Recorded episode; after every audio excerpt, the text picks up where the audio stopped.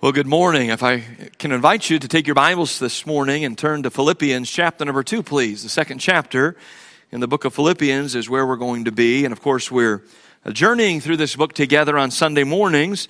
The book of Philippians began at the first of the year. And uh, today we'll finish up chapter number two, halfway through. And uh, this study has been a help to me. I hope it's been a help and a blessing uh, to you as well. I do realize and acknowledge the task that is before me, and that is uh, preaching uh, on Sunday morning of time change, in which we turned our clocks ahead uh, one hour. And uh, I can tell already as I look around the room that it got some, some folks. Uh, who would normally be here. Who would, they're going to show up here in about 35 minutes or so, and uh, they'll catch about the last five minutes of the message, and uh, we'll welcome them, and we'll just pretend like you know we didn't we didn't realize what had happened. Uh, we had that happen at the 9:30 service as well, and no doubt it's going to happen again today. But uh, we're uh, we're honored and delighted uh, that you're here with us, and I'll do my best to preach. And uh, you do your best to stay awake, and that'll be great. I do want to take an opportunity. I hope I don't embarrass him. But I want to welcome a very special guest. Winnie, where you at? Would you stand for just a minute?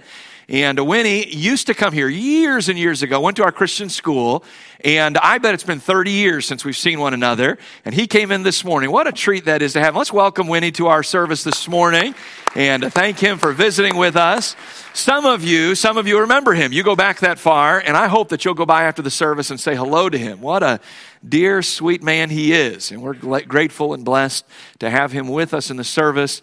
And thanks, Dan and Holly, for bringing him. What a, what a treat that is for us. We're certainly uh, delighted to welcome all of you here today. Well, we're in Philippians chapter number two. We're going to begin reading in verse number 19, and we'll read down through verse number 30, which again will take us to the end of this particular chapter. And again, hope that, uh, again, this will be a help to us this morning as we study it. The Bible says in verse number 19, But I trust in the Lord Jesus to send Timotheus or Timothy shortly unto you, that I also may be of good comfort when I know your state. For I have no man like minded who will naturally care for your state. For all seek their own, not the things which are Jesus Christ's. But ye know the proof of him that as a son with a father, he hath served with me in the gospel. Him therefore I hope to send presently, so soon as I shall see how it will go with me. But I trust in the Lord that I myself shall come shortly. Yet I supposed it necessary to send you Epaphroditus, my brother and companion in labor and fellow soldier, but your messenger and he that ministered to my wants. For he longed after you all and was full of heaviness because that ye had heard that he had been sick. For indeed he was sick, nigh unto death.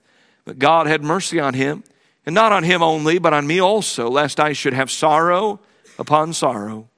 I sent him therefore the more carefully, that when ye see him again ye may rejoice, and that I may be the less sorrowful. Receive him therefore in the Lord with all gladness, and hold such in reputation, because for the work of Christ he was nigh unto death, not regarding his life to supply your lack of service toward me. For those of you that were here this last Sunday, a week ago today, you may remember that we, we emphasized uh, prior to the passage we've read this morning, the verses seem to emphasize the idea of believers shining brightly in this dark world. The Bible says in verse number 15 that ye may be blameless and harmless, the sons of God, without rebuke in the midst of a crooked and perverse nation, among whom ye shine as lights in the world. As I was preparing that message last Sunday and or preparing it for last Sunday, I had in my mind, I believe that what Paul is doing in verses 19 to 30, I believe he is sort of giving us a real life picture, a real life example of some believers who actually shined as he was urging the church at Philippi to do. Their names are Timothy and Epaphroditus. So to be very frank and to be very honest with you, this message is, is sort of a continuation of what we looked at last week. Last week was sort of the teaching. Here's what I would have you to be, and here's what I'd have you to do. And then this week is sort of the, uh, the, the example in, in, in color, right? In high definition. Here's what it looks like. Here are some men who are exactly what I'm urging you and telling you to be. And so, with God's help this morning, I'd like to preach to you a message I've entitled The People God Uses. The people God uses. Father, would you do a work in our hearts and lives here together today? Lord, thank you for what you did here in the earlier hour at 9:30 with those that gathered with us. We pray, Lord, that as we enter now into this service, into this hour, that you would work similarly, Lord, that you would, uh, Lord, do something in us that is something that only you can do. We're asking that if there's someone here today that doesn't know Christ as their Savior, that they'd be saved. If there's someone here today that knows Christ, but they're not really in a position where God can use them because of lifestyle and because of habits and because some of these things, we're asking, Lord, that you would transform them, not, not by my word, but by your word. Uh, Lord, we give this service over to you. We acknowledge, uh, Lord, we acknowledge our complete and total dependence upon thee. Help us, Lord, we pray in Jesus' name. Amen.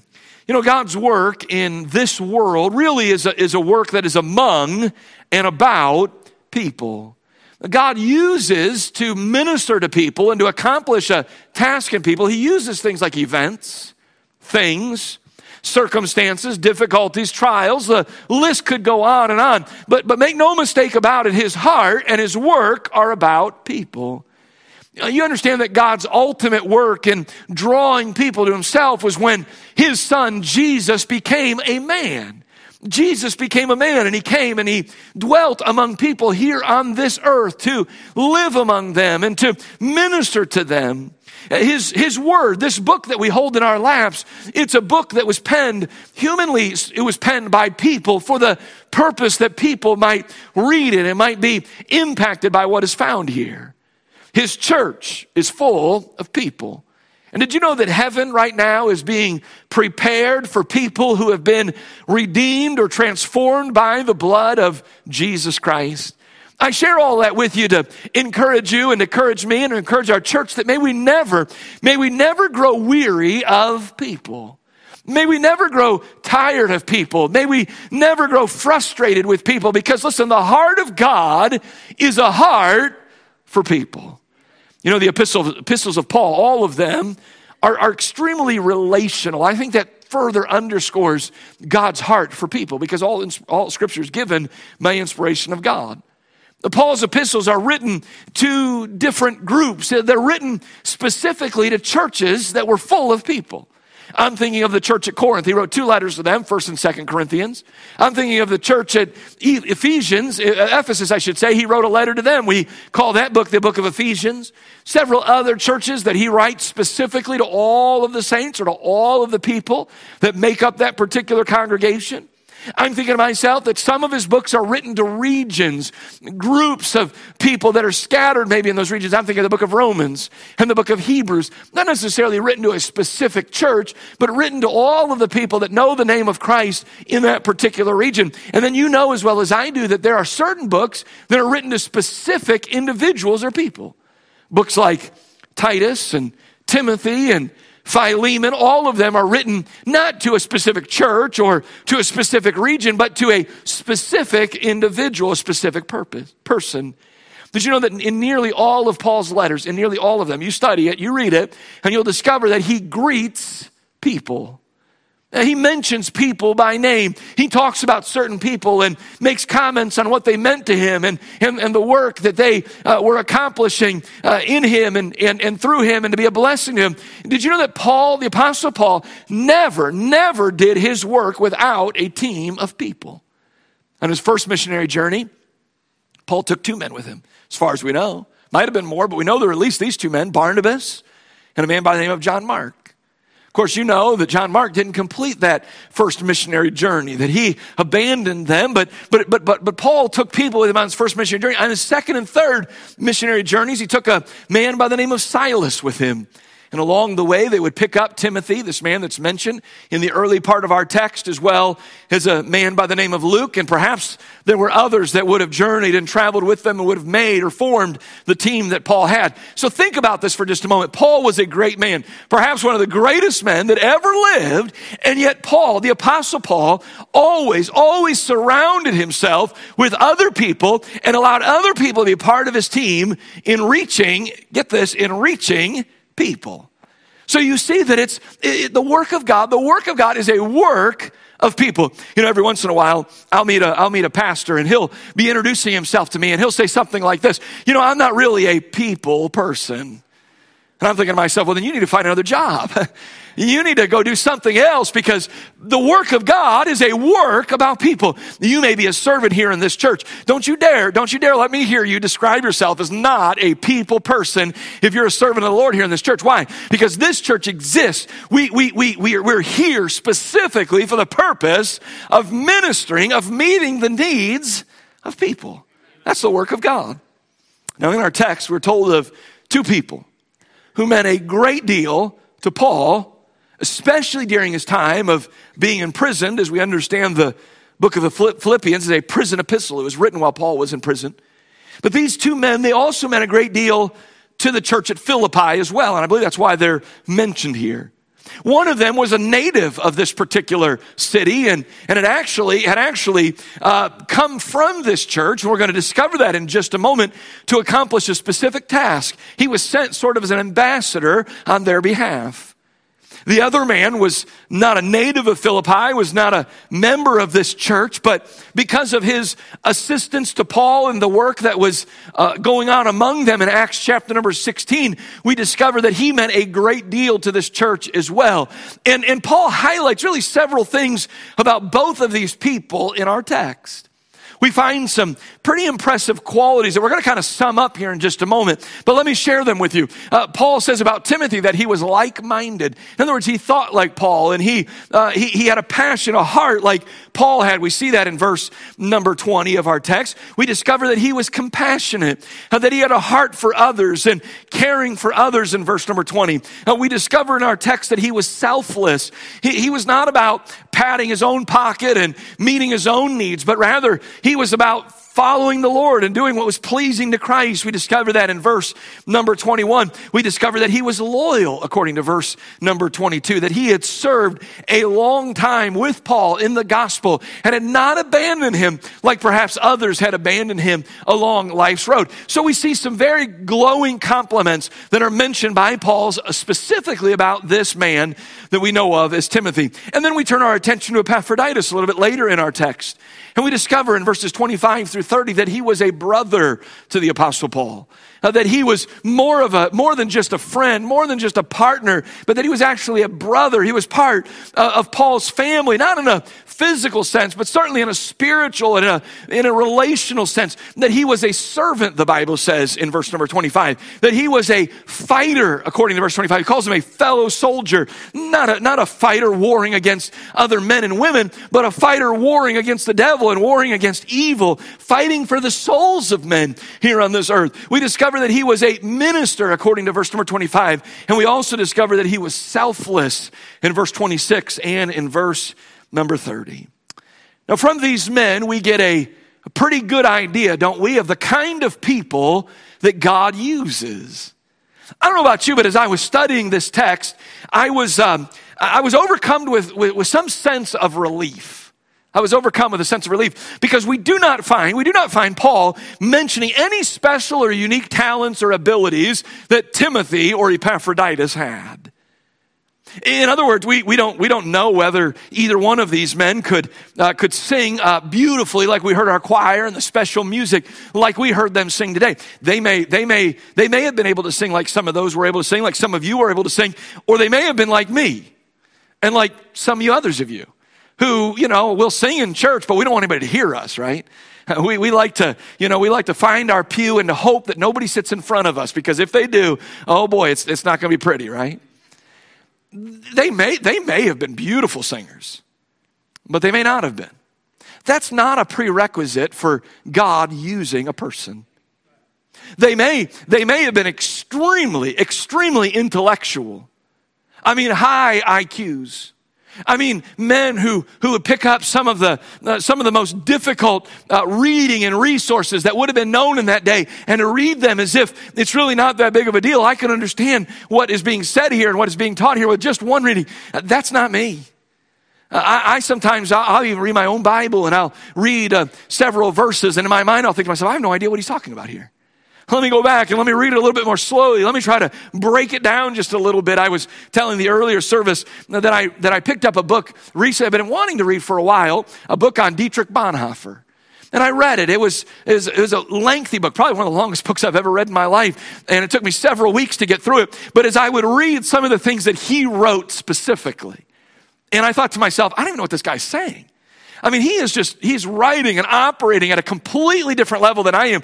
And so sometimes I'd read the paragraph and I'm like, okay, dummy, go back and read it again because you have no idea what he just said there and I'd read it again. I got to tell you, I, am not too ashamed to tell you, there were times in which I'd read a paragraph three or four times before I'd even begin to figure out, okay, this is where he's going. And we're not just talking about books he read, but I'm talking about actual letters that he wrote to friends and that sort of thing. And, and, and here's a man who was a theologian during, the world, during World War II and made a great impact in our world. And I'm just simply saying, listen, you don't have to have that high of an IQ for God to use you.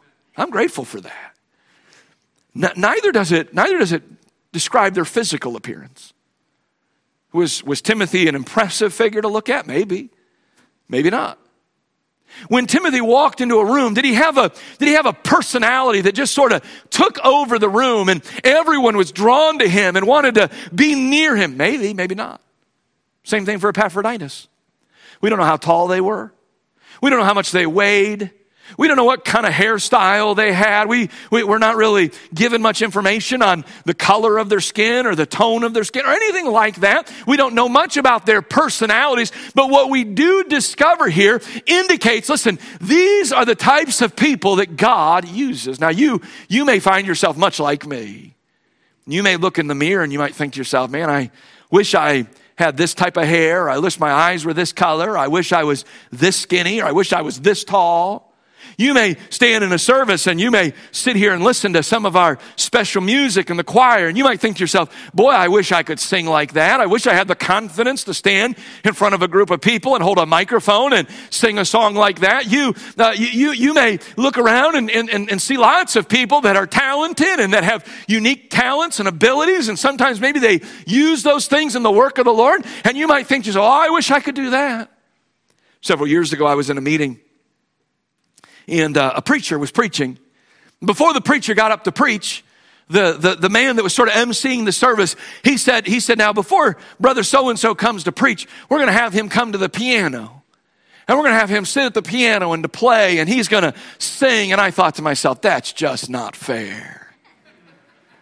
Especially when he, when he sat there and he began to play.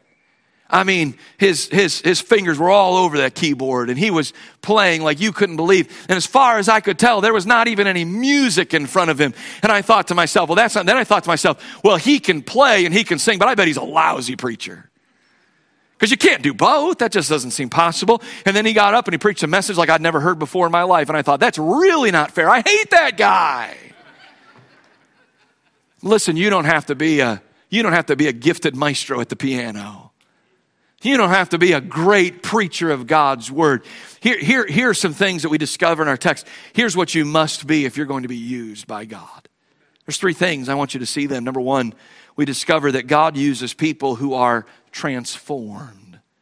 God uses people who are transformed. We discover, we discover some things about both of these people, both of these men, Timothy and Epaphroditus, that to me exhibit, exhibit clear evidence of life and living that is not consistent, listen, not consistent with the flesh and its natural desires.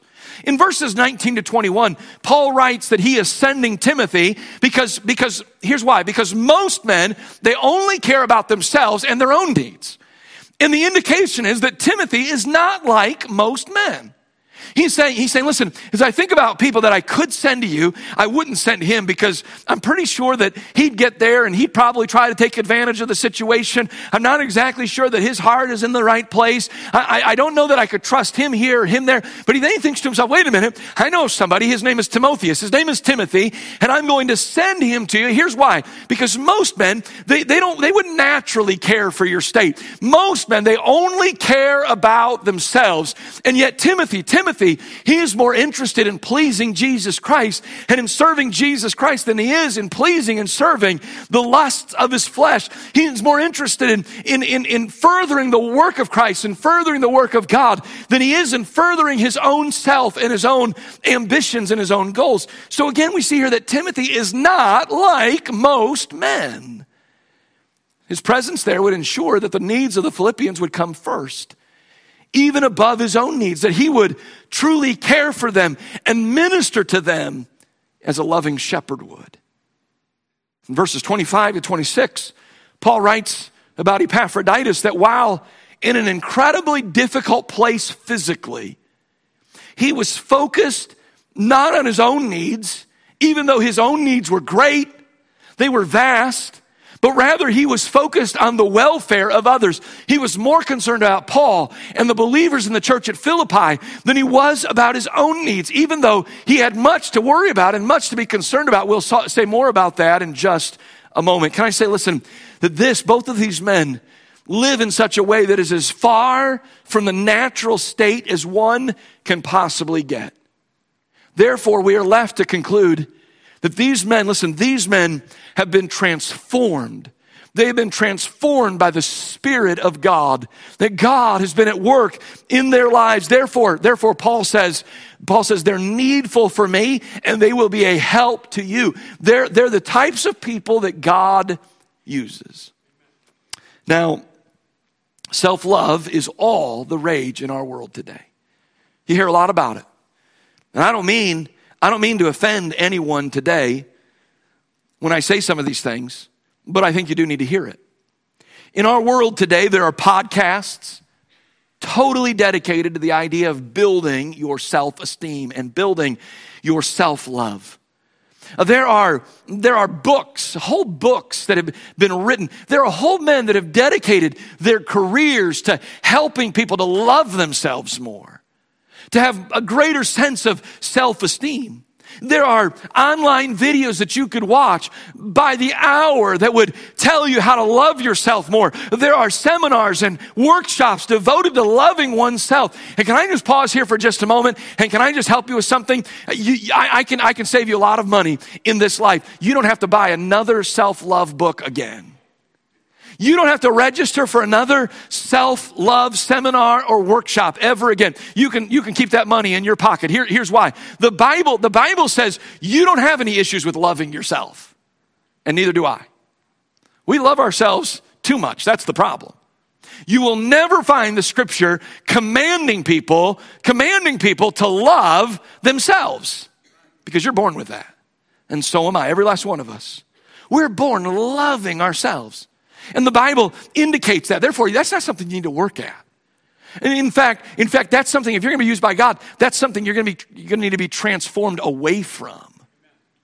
Here's what the, here's what the Bible has to say. The Bible says, so long as you and I are fixated with self love, we're never going to be used by God.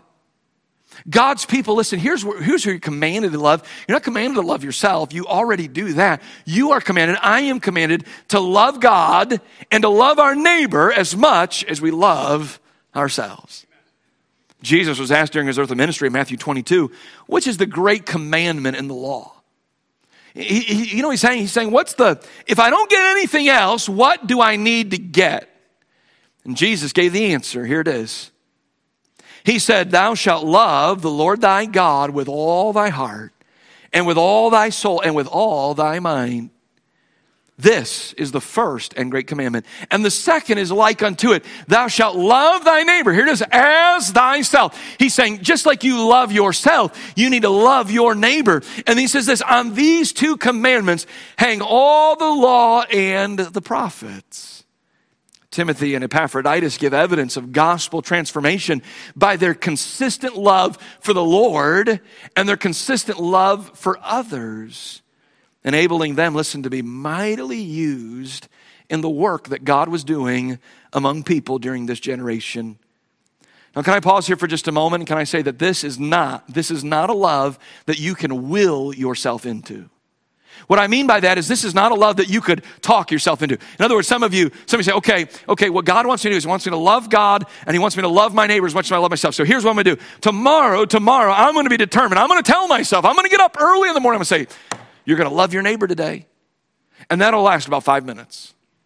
Until you get into the office and that coworker of yours takes the last coffee in the whole place and pours it into his cup, doesn't leave anything for you. And when that happens, when that happens, those bitter feelings will rise up in you again, and you'll think to yourself, you lousy jerk. Why did you, why did you take the last, couldn't you have poured yourself half of a cup and left half of a cup for me? And I'm just simply saying, this is not a love that you can will yourself into. You can talk yourself into this. That, that'll, that'll last a, a few minutes, and you'll find that that love will fade away.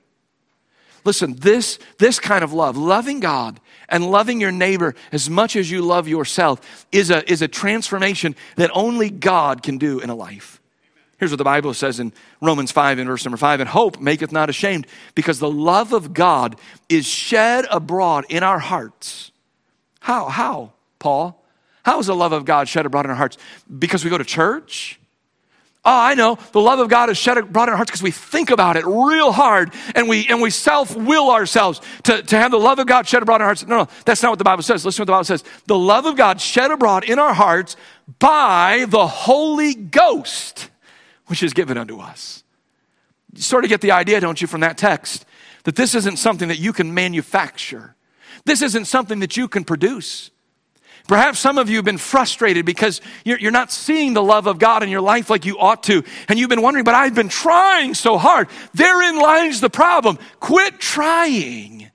Quit trying to manufacture this. Quit trying to produce this in your own power and your own strength and allow the Holy Spirit that of God, which is given to you by God, allow Him to develop that in your life.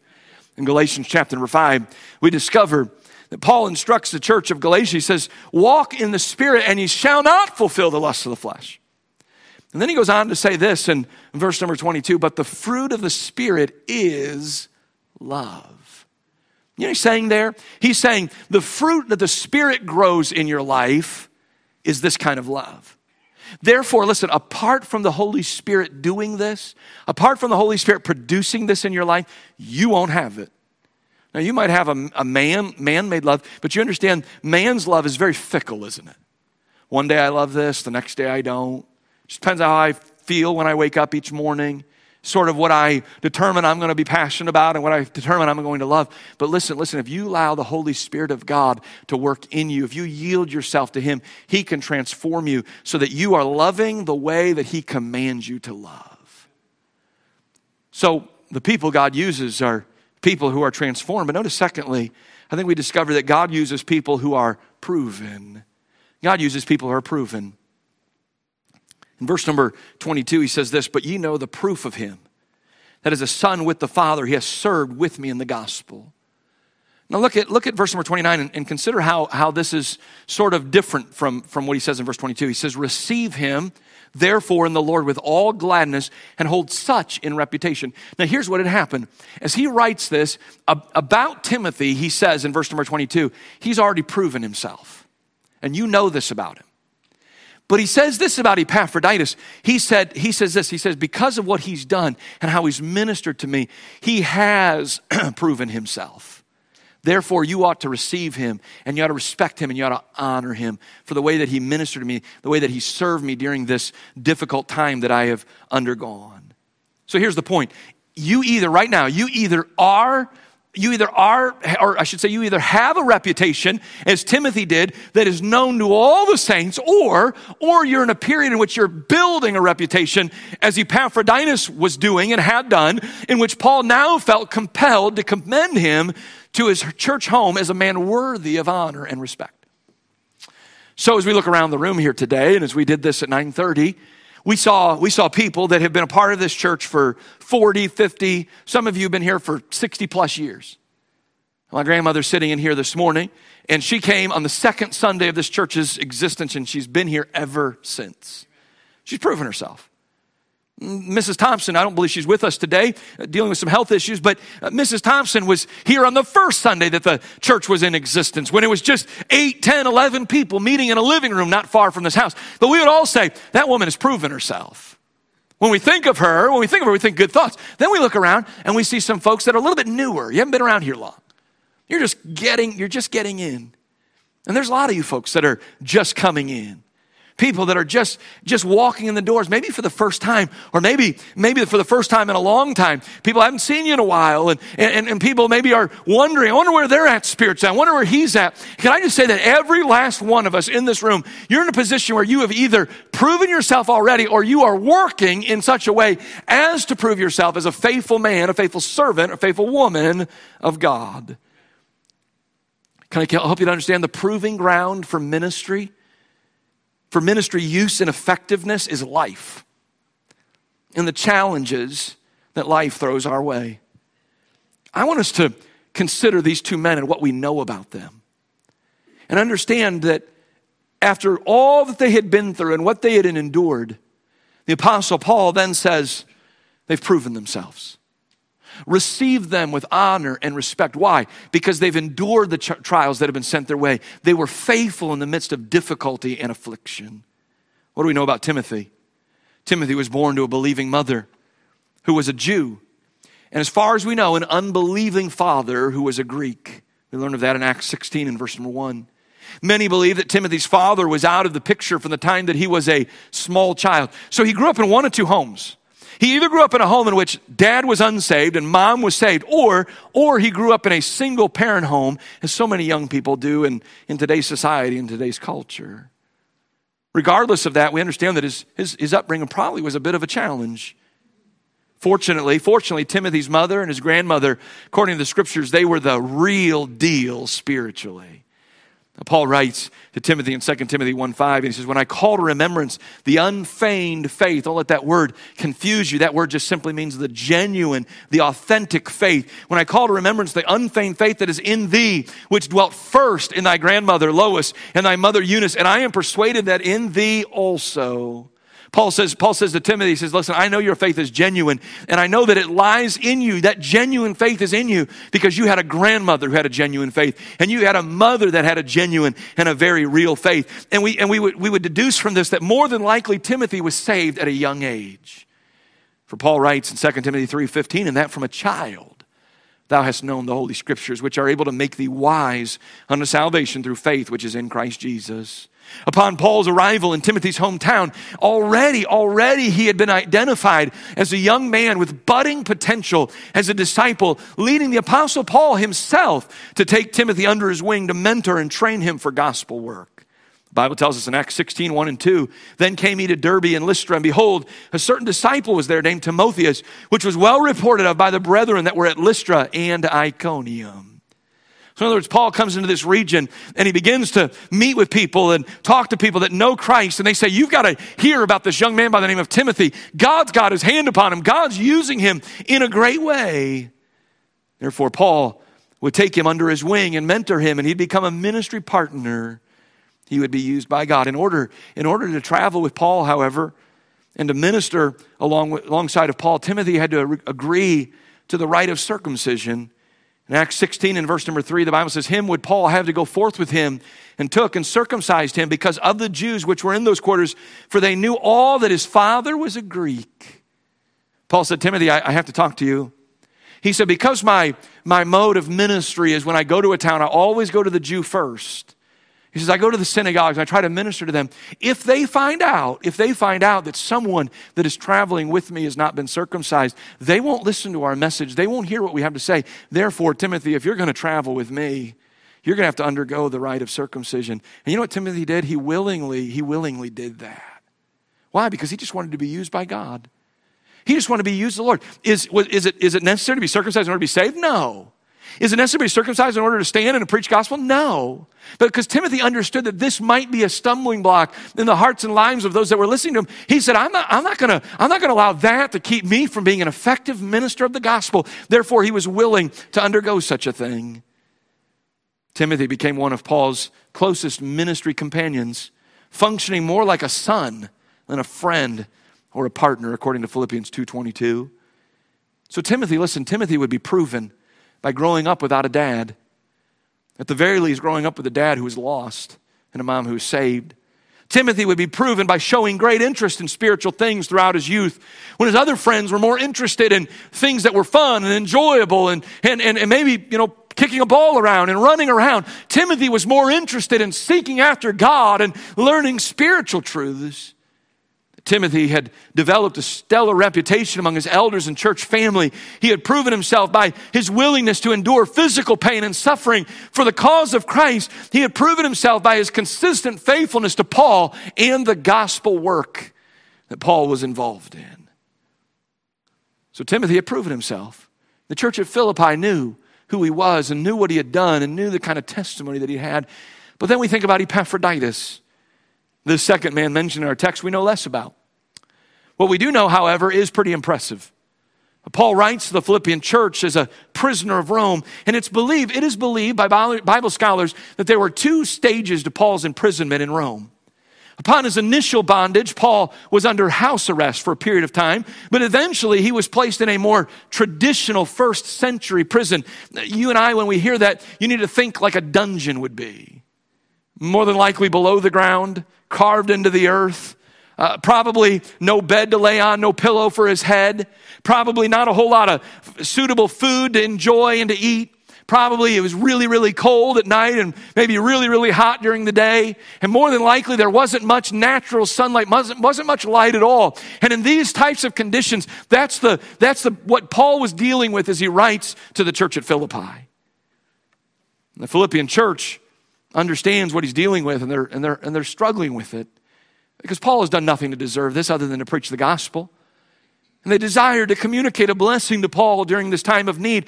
And so here's what they did. They selected this man by the name of Epaphroditus. And they said, listen, we're going to give you some money. We're going to give you maybe some blankets and maybe some pillows and maybe some things to keep Paul warm at night. And we're going to give you maybe some food that you can take on your journey so that when you see him, you'll be able to pass these things along to him and be a blessing. And the church of Philippi, listen, they entrusted Epaphroditus with these values, uh, valuable things, with these uh, worthwhile things, understanding that he was going to take a long journey from Philippi all the way to Rome so that he could minister to the Apostle Paul. And look what Paul says in Philippians 4. Would you look there in verse number 18?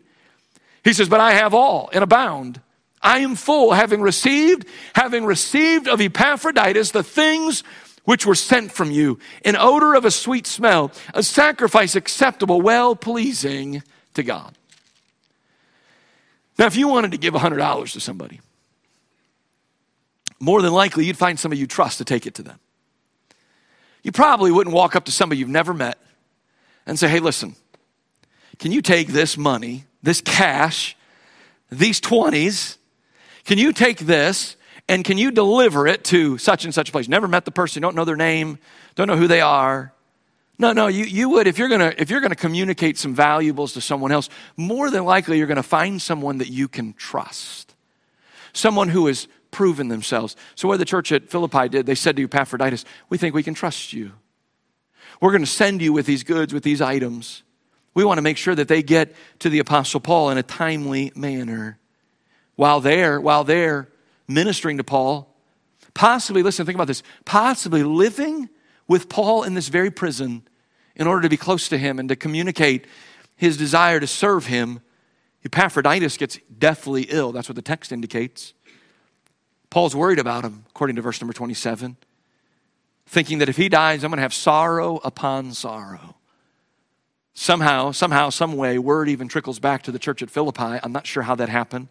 There were no phones, cell phones, there was no, you know, email. It would have to go the very, very slow route of someone carrying that news from one station to another. But somehow word gets back to the believers in Philippi. Hey, hey, Church of Philippi, you know the man that you sent that, that is there to communicate to Paul and to encourage Paul and to minister to Paul? He's very sick. Paul goes far as to say he was nigh unto death. And while Epaphroditus was in that state, you read the text. Epaphroditus isn't sitting here saying, Woe is me.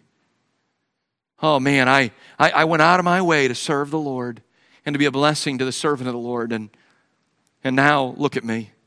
Look what's befallen me. I'm probably going to die here in this prison. I've done nothing to be worthy of even being in prison. I'm just here to try to help somebody. That's not Tim, that wasn't Epaphroditus' attitude at all, was it? The Bible says, no, no. The Bible says that he had a heaviness for the believers in Philippi who were so overcome with grief that they were worried sick about him. Here is this man and he's sick unto death and he's not worried about his needs and how am I going to recover and what's going to happen to me. No, no, no. All he can think about are the believers back home who are struggling, who have fallen into a funk and into a depression because the man that they have sent is sick and they're so worried about him, leading him to be overcome not with worry about himself and how he's going to recover, but to be overcome with worry for them. He says in verse 26, For he longed after you all and was full of heaviness because that ye had heard that he had been sick. Eventually, this man by the name of Epaphroditus would fully recover. Some people have believed that Paul healed him. I don't believe that's the case. Paul doesn't seem to indicate that whatsoever. Paul just seems to indicate the, indicate the Lord gave him strength and he recovered. And Paul would send him back to Philippi so that they could rejoice in this reunion and celebrate the good work he had done on their behalf. And as he's coming, he says, You receive him with respect. He is, he is worthy to be respected and to be celebrated in your midst because of the way that he has served me faithfully. Epaphroditus had proved himself on this trip to Rome.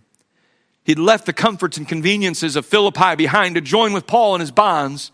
He had shown uncommon valor in the face of a deathly sickness. He had cared more for Paul and others than he did for himself. And now, now he is commended to them to be received with high esteem and honor in the church. Let me just share this as we, as we wrap things up. All of us are either proven to be a faithful servant or being proved currently. Can I say this? That before God blessed and used Abraham, he proved him. Will you leave Ur of the Chaldees and will you follow me? Before, before God made David king, he, before he put him on the battlefield to face Goliath, he proved him as a shepherd defending a sheep. Before God placed unusual power upon Elisha to do the work that God had called him to do, he proved him, will you faithfully follow the man that I've set up as your authority, Elijah the prophet? Can I say this? That if you're going to be faithful, if I'm going to be faithful, if we're going to do what God has called us to do, if we're going to be used by God, then understand this, that what you're facing is not meant to break you, but rather it is given to prove you and whether you'll be faithful under duress so that God can use you in greater ways. Some of you are facing some challenges. You're wondering about some things. You might even be tempted to think maybe God's not good and maybe God's not faithful. And I just want to reorient your thinking. And I want you to understand that's not what this is about. Here's what God is doing God is proving you. And if you weather this storm and if you come out on the other side stronger in your faith and stronger in the things that God has sent your way, understand this, understand that you'll get another portion, a greater portion of God's strength and God's power, and maybe even a greater calling, the one that you currently have. What I'm saying is stay faithful. Paul wrote in 2 Corinthians 12, verses 9 and 10, and he said unto me, My grace is sufficient for thee, for my strength is made perfect in weakness. Most gladly, therefore, will I rather glory in my infirmities, the power of Christ may rest upon me. Therefore, I take pleasure in infirmities, in reproaches and necessities and persecutions and distresses for Christ's sake. For when I am weak, then am I strong. Can I tell you, this is the exact opposite of the attitude of most Christian believers today. Paul says, I take pleasure in infirmities. I take pleasure in distresses and persecutions. I take pleasure in these things. Most of us, most of us are resisting these things with everything that we have in us. Not another trial, not another virus, not another uh, freedom thing that's being stolen away from, not another this, not another that. Hold on a minute, hold on a minute. Maybe God's doing some of these things to prove us to discern, to discover whether or not we'll be faithful. Maybe God is going to raise us up even stronger after all the things that we've endured over the last several years. Take pleasure in infirmities in distresses. Understand, listen, God maybe is using this to weaken me so that He can be strong in my life, so that He can be strong in our church. Number three, and finally, God uses people who are servants. Verses 22 and 30, we don't have time to say much about this at all, but it's obvious, isn't it, that both of these men served and served faithfully. Paul says about Timothy that he has served with me in the gospel in verse number 22. And in verse 22, uh, 30, he says, Because for the work of Christ, he, speaking of Epaphroditus, was nigh unto death, not regarding his life to supply your lack of service toward me. Don't misunderstand what Paul's saying here. He's not saying he's not criticizing the church of Philippi. He's just simply saying he, he made up what you weren't able to do. You weren't able to be with me, but He was. And He did it faithfully. God uses people who are servants. A lot of times we like to get caught up with, with titles. Well, I'm this and I'm that. I'm the CEO of this company. I'm the you know, chief financial officer here. I'm a teacher. I'm a principal. I'm an administrator. I'm a pastor. I'm a deacon. I'm a teach, you know, teacher in the church. Listen, it's really not about that. What, t- what title is most important in the eyes of God? I believe it's the title of servant. That's, that's what his son was. Jesus said, I didn't come to be ministered unto, but to minister. I didn't come to be served, I came to serve. And may God help us. Listen, if you're going to be used by God, you're going to have to be transformed. You're going, you're going to have to be proven. And number three, you're going to have to be a servant. Our heads are bowed and our eyes are closed for just a moment.